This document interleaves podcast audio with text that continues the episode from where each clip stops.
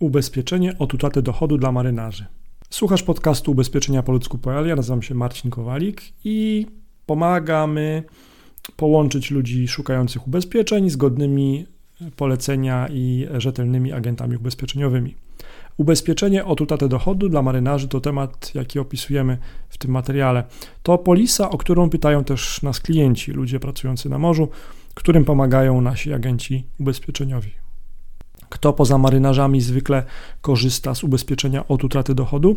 To architekci, adwokaci, radcy prawni, doradcy podatkowi, księgowi, pielęgniarki, położne, tłumacze, piloci, taksówkarze, kierowcy zawodowi, rzemieślnicy, menadżerowie na kontraktach, pracownicy B2B, osoby posiadające jednoosobową działalność gospodarczą, lekarze.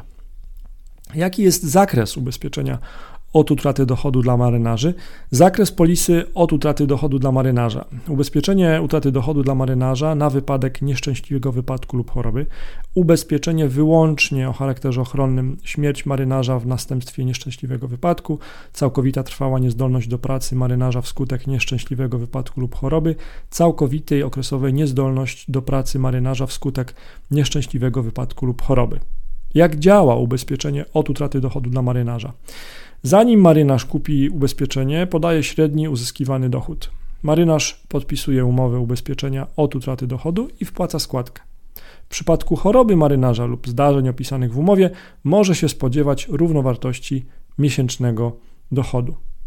Z tych polis korzystają też programista, informatyk, administrator IT, biegły rewident, rzeczoznawca majątkowy, architekt, doradca podatkowy, fizjoterapeuta, inżynier budownictwa, lekarz, lekarz-dentysta, lekarz weterynarii, pośrednik nieruchomości, psycholog, radca prawny, ratownik medyczny czy osoba samozatrudniona.